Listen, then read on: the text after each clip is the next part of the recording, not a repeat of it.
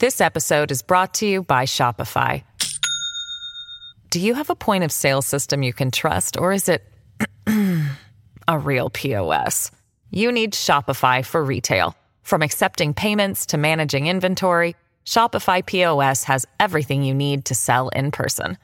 Go to shopify.com/system all lowercase to take your retail business to the next level today. That's shopify.com/system. It is Ryan here, and I have a question for you. What do you do when you win? Like, are you a fist pumper?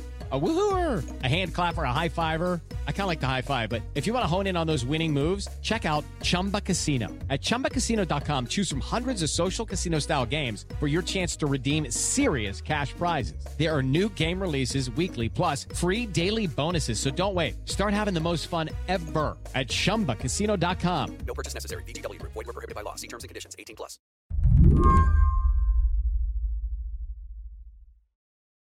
Each day, Claire Suddath shows up at her baby's daycare and goes through a ritual that is wholly unfamiliar to me. A person with a couple of kids and 10 years of drop offs and pickups under my belt. One of the workers comes out, um, the caregivers comes out um, with a little forehead thermometer and checks uh, my daughter's forehead temperature because they won't take any kids if they have even a low fever. And then they take her from you and take her inside, and you cannot go in. Claire's been inside her daycare exactly twice. Her daughter's 16 months old. So, when you first start, it's just gut wrenching, and you, the parents cry, or at least I did. When my kids were little, I was at my kids' daycare so often that I kind of wished for Claire's reality once or twice. There was an annual holiday performance, Mother's Day and Father's Day breakfasts, moving up ceremonies. Claire's daycare, it used to be like that too. And I know that in pre pandemic times, they would have like a Halloween party at my daughter's daycare, and like the parents would come. And it was like this whole thing, which they obviously don't do anymore. And I was like, oh, childcare and daycare before the pandemic is completely different than what it is now. During her working hours, Claire's a reporter for Bloomberg Business Week. And she always knew childcare was a fraught marketplace. But with her daughter, she's gotten this up close look at the way the pandemic has been stretching and warping the childcare business. She would read some statistic, like that a third of daycare providers are considering quitting, for instance. And then she'd go get her kid and realize that statistic was happening to her. My daughter's favorite caregiver had to quit, um, not because she didn't like it, not because she didn't um, not want to care for kids, but she got pregnant herself and is going to have all of these other costs. And then there was another caregiver who was her replacement who had to quit after two weeks because she had a family emergency. Her grandfather died and she had to go home to help her family. And so now there are uh, new people. And my daughter is only one. So she's sort of taken this all in stride.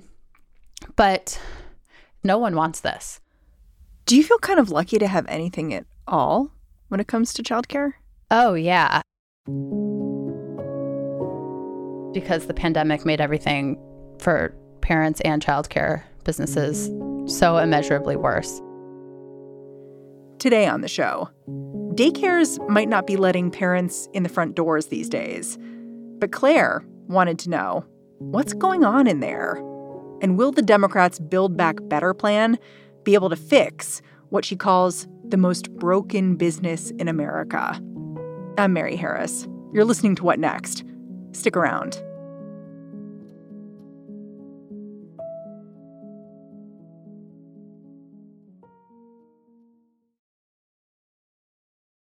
This episode is brought to you by Discover. When it comes to your finances, Discover wants you to know they are the credit card that is always there for you. With 24 7 US based live customer service, everyone has the option to talk to a real person anytime, day or night. Yep, that means no more waiting for quote normal business hours just to get a hold of someone. We are talking real service from real people whenever you need it. Get the customer service you deserve with Discover. Limitations apply. See terms at discover.com/slash credit card. Your article was called How Childcare Became the Most Broken Business in America. So I'm hoping you can explain a little bit how we got here. Because the weird thing about childcare is it's n- not a secret that the system isn't working. Like Treasury Secretary Janet Yellen has said, childcare is a textbook example of a broken market. So, why is that the case? Well, while the US government has been hesitant to subsidize daycare, childcare, it has no problem regulating it as it needs to. Over the years and decades, we have come up with a list of, of rules that licensed childcare facilities have to follow and they get inspected to ensure that the, the children that they care for are safe. The priciest regulation, this is like the real sticking point. You know, there's like square footage per child and fire safety codes, earthquake preparedness, CPR classes. Obviously, you have to take infant CPR, all that sort of stuff. But the, the priciest one, the one that is like why childcare is so expensive, is that you need one caregiver for every three to four infants, which is children two or younger, depending on the state. So some states say three, some states say four. And the reason that is, is because babies need constant supervision. So the labor costs are so high for childcare relative to other industries. It's like 60% of a childcare center's costs go to wages. I read that by comparison, like a restaurant spends 30% of their budget on wages. So it's, Yeah. it's double. Yeah, and restaurants are also fairly labor intensive. You know, like yes, there's some automation in fast food restaurants, but like if you go to a restaurant and you sit down at a table, a server is going to come over to you, but a server can see a lot of different tables with a lot of different people. They're not serving 3 customers per server for 8 to 10 hours a day at a stretch with only small breaks. With childcare, there is this unresolvable tension. You need a certain number of workers to look after the kids for regulatory reasons, for safety reasons. But more teachers means more salaries to pay. As a result, the people who run childcare centers squeeze as much money as they can out of every family. you know, I pay $22,000 a year for daycare in Brooklyn. I don't know the salaries of the people who are caring for my daughter right now as I'm talking to you, but I can guarantee they're not making bank, right? And if you want them to make more money, which I would I want them to make more money, they provide a service that like I can't put a price tag on because I can't pay what I think that they should be paid. But if you want to double their pay, then you're going to double my costs. I mean, not exactly, but close to it, right? So instead of $22,000 a year, I would pay $30, $35,000 a year. And then I guess you have to make a choice, which is Right. can I afford $35,000 a year? How much of my paycheck is that? Right. And every time it goes up, as it has risen exponentially, like the cost of childcare since the 1970s is like so far off the charts. It's so far beyond inflation and stuff. It's like, it's kind of like, you know, healthcare or something like that. Like we know it's so expensive. And so many working parents are already priced out that when you raise prices that much, even more people are priced out and it becomes less affordable. Yeah, I mean, one of the things you found in your reporting was how the costs, as they get passed on to the consumer, the way that those costs they follow women, especially throughout the rest of their lives. The fact that they have to invest so much in childcare just to sort of keep moving means that later on down the road, they're much worse off. I wonder if you have a story that exemplifies that.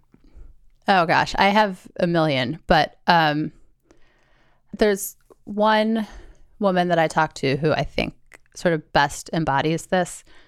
Her name is Liz. Uh, she's an attorney in North Carolina.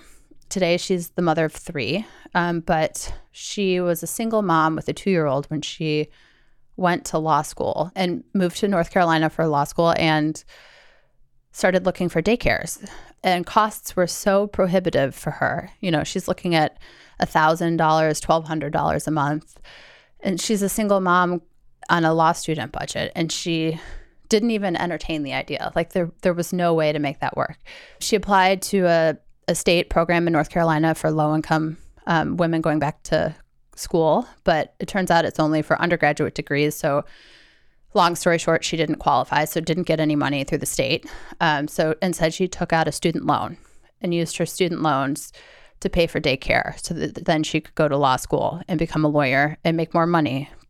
So she graduated law school with somewhere between 130 and 140 thousand dollars in student loans. Oh my gosh. Then, you know, she met the man who's now her husband, got married, was pregnant when she took the bar exam, put her daughter in um, daycare when she was six weeks old, and went to work as an attorney. And she says she made at the time about $45,000 a year, which was just enough, you know, after taxes and everything is taken out for her to pay for childcare for her two kids now.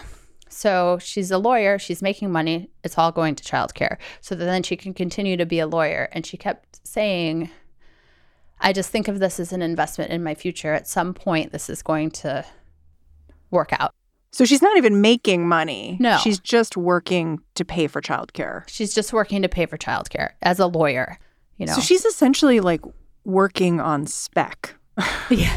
Yeah, for like she's 14 years out of college and I think it was 6 out of law school. Like she's you know, mid to late 30s like in her career in it and it's still that hard. So what you're saying is there was a problem before the pandemic. The pandemic swooped in, everything closed, and that was pretty devastating to the childcare industry. For your reporting, I know you spoke to a lot of daycare providers. Can you tell me how hard it is for them right now? What did they tell you? I mean, if you talk to a daycare provider honestly about how they have survived slash navigated the pandemic, it's like talking to someone who's come back from war. Um, Huh. it you know they have to feel comfortable with you enough to to tell you honestly how hard it has been for them. Here's something I don't get. Lawmakers in Washington approved $39 billion in childcare relief back in March. It was supposed to stabilize childcare centers. I mean, I read that like 2,000 daycares may have closed during the pandemic. What happened? That sounds like a lot of money, and it is. Obviously, $39 billion is a lot of money. All told, I think it's probably, I think about like 52.5 billion when you count up all of the different relief packages and money that is available. But this is a huge, huge industry. If you think of the number of working parents with young children in this country and the number of caregivers required to care for those kids, when you spread it out, it's not a ton of money. Like one in 55 working women in the US works in childcare or early education. But the CARES Act, which was the very first COVID relief bill, gave more money to Delta Airlines, one company, than all of those millions of women combined.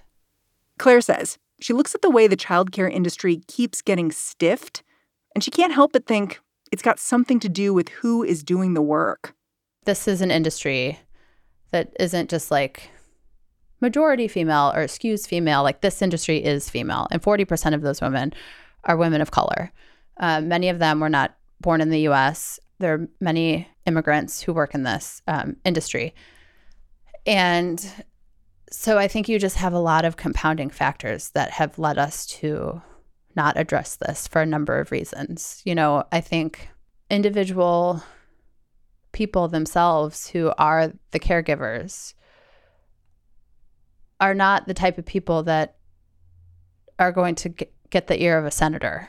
They just don't have the the political clout essentially. And on top of that, working women historically, you know, have been discounted. You know, if you want to work as a woman, fine, but like we're not going to pay for your childcare. You have to figure it out yourself. We see those same arguments again and again. Like just this past March, the state of Idaho was awarded, I think it was like a $6 million early education grant for low income preschoolers. Like this is preschool. We're not talking about should you put a, a newborn in daycare. And they ultimately rejected it. And on the floor of the state house while they were, you know, debating this, um, there was a, a state representative who said that he didn't think that they should take this money because anything that made it easier for women to come out of the home, he didn't think that was a direction that Idaho should go in. Any bill that makes it easier or more convenient for mothers to come out of the home and let somebody else raise their child, I, I just don't think that's a good direction for us to be going. And that was this year in March. When we come back, could Biden's Build Back Better plan fix this mess?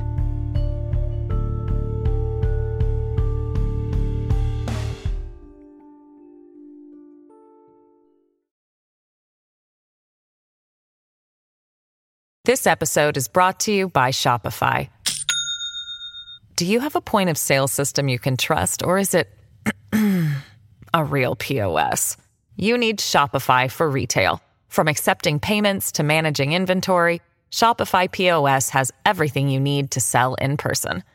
Go to shopify.com slash system, all lowercase, to take your retail business to the next level today. That's shopify.com slash system.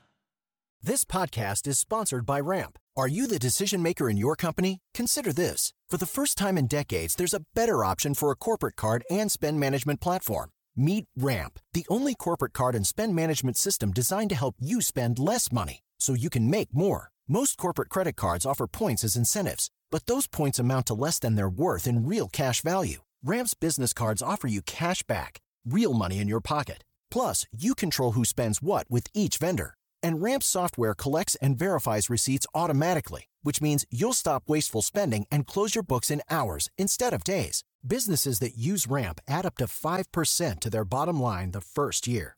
If you're a decision maker, adding Ramp could be one of the best decisions you've ever made.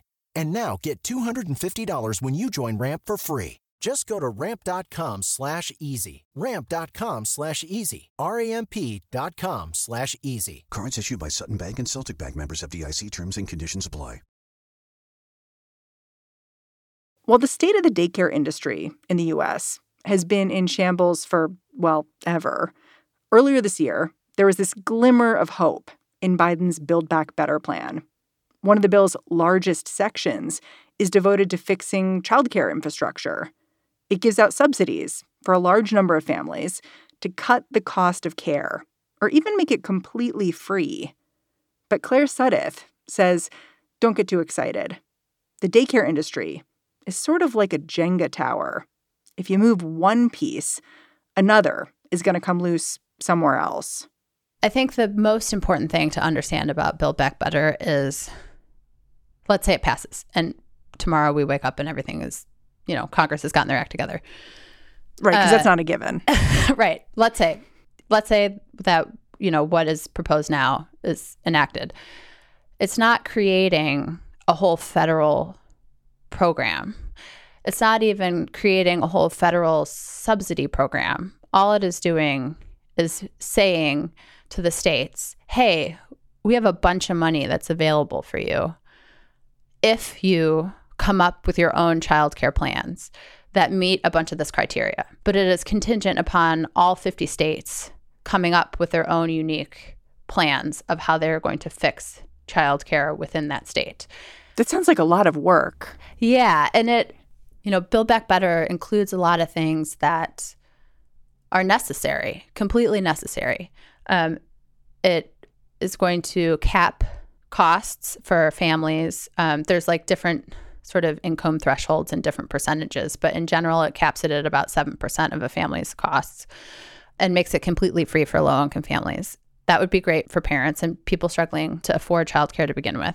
It also says you have to raise salaries for childcare providers to a living wage. Yeah, so it doesn't exactly say what a living wage is, but I, the, I think that the general idea is that it would be sort of on the equivalent of like a kindergarten teacher salary.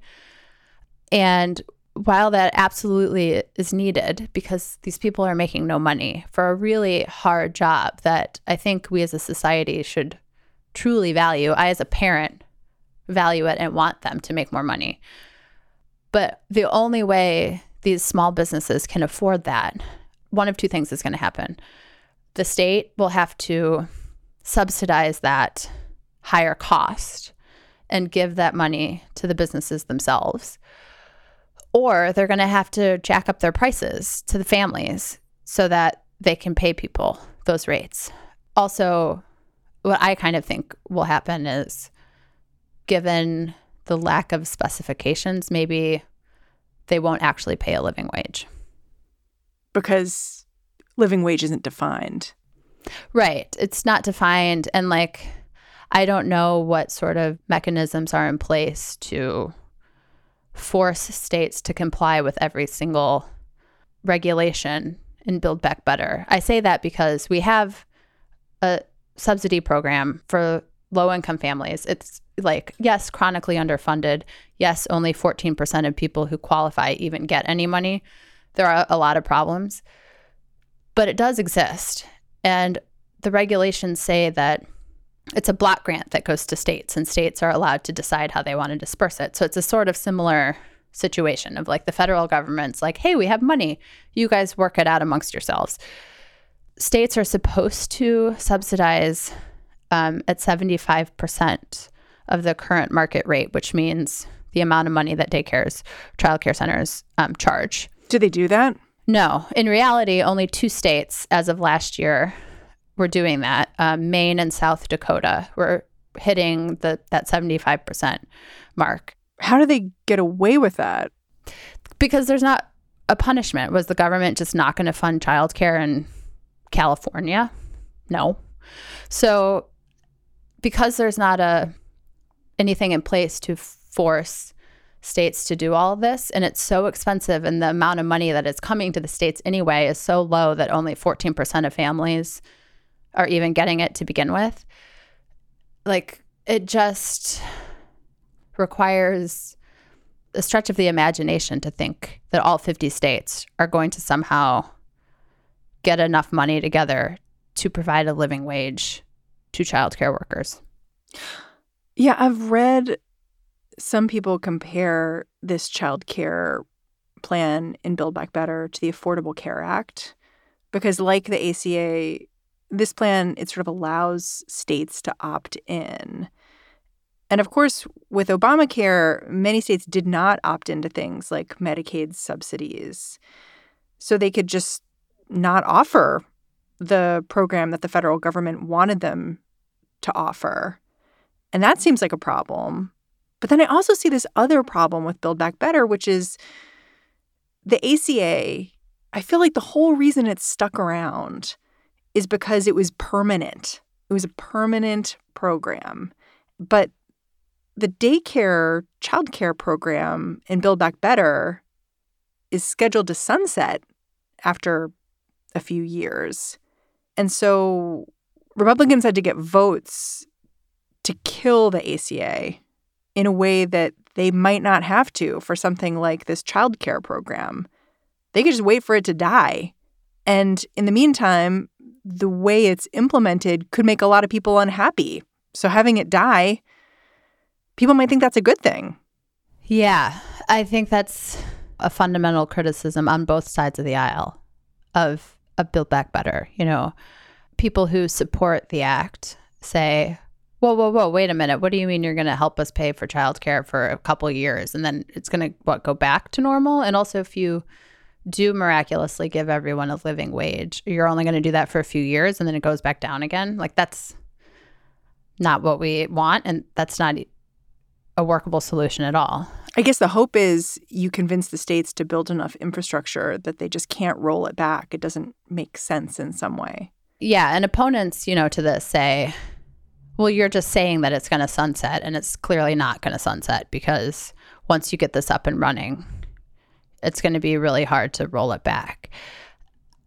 My thought is like, well, both of those are kind of correct in that why are you going to put so much effort into creating this really intricate, workable solution for only a couple years? It's going to take years to get it up and running and then you just you don't get the money again like the concessions that politicians have had to make to get this to even be on the table are such that I worry about the feasibility of the program. And yet at the same time, I think, well, I'm not saying don't do it at all because clearly the way the road we're going on now is not good. Yeah. Even if this bill passes, you've really sort of opened my eyes to a system that's in crisis right now.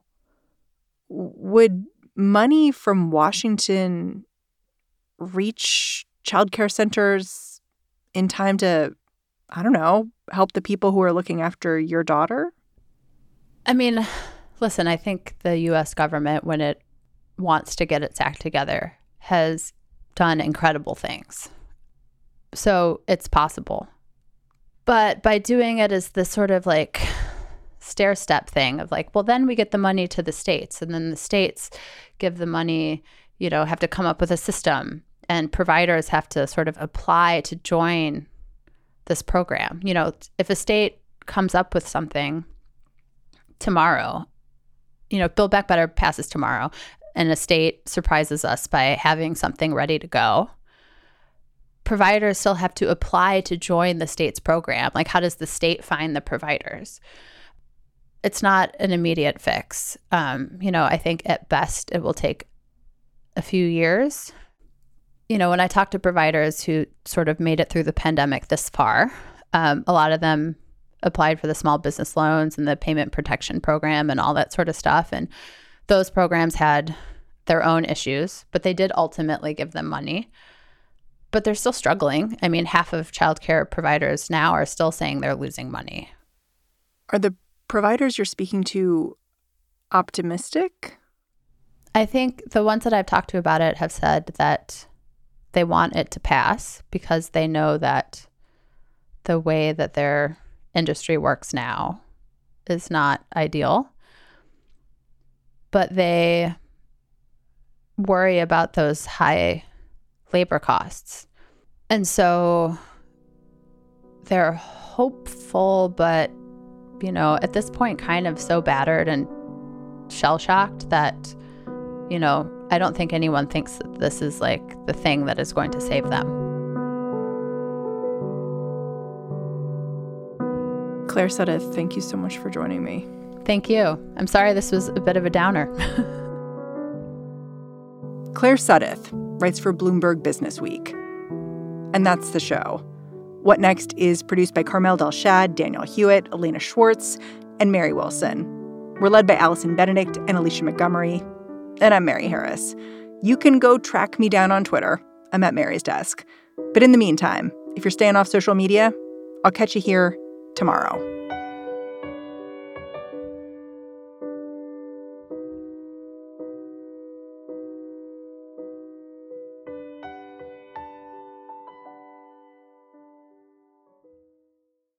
Is Ryan here, and I have a question for you. What do you do when you win?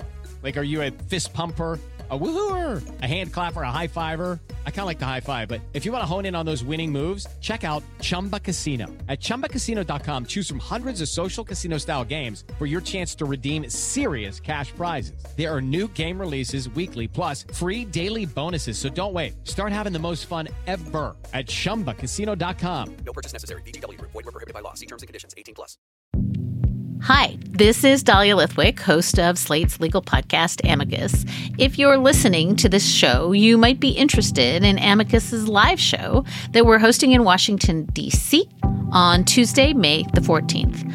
My colleague, Mark Joseph Stern, and I will be talking to some amazing guests, including Sherrilyn Ifill and a sitting state Supreme Court justice all about how originalism, a relatively recently invented way of interpreting the Constitution, has taken over the Supreme Court and radically reshaped the law. It's been doctrinal rocket fuel for the conservative legal movement and facilitated the rolling back of abortion rights, the expansion of gun rights, and the obliteration of the separation of church and state. And as another wildly consequential Supreme Court term careers to its end, the court's originalists are on a tear. But there's something you can do about it, and we hope you'll join us in DC on May 14th to explore the possible pathways out of the current situation. Go to slate.com slash amicus live for tickets.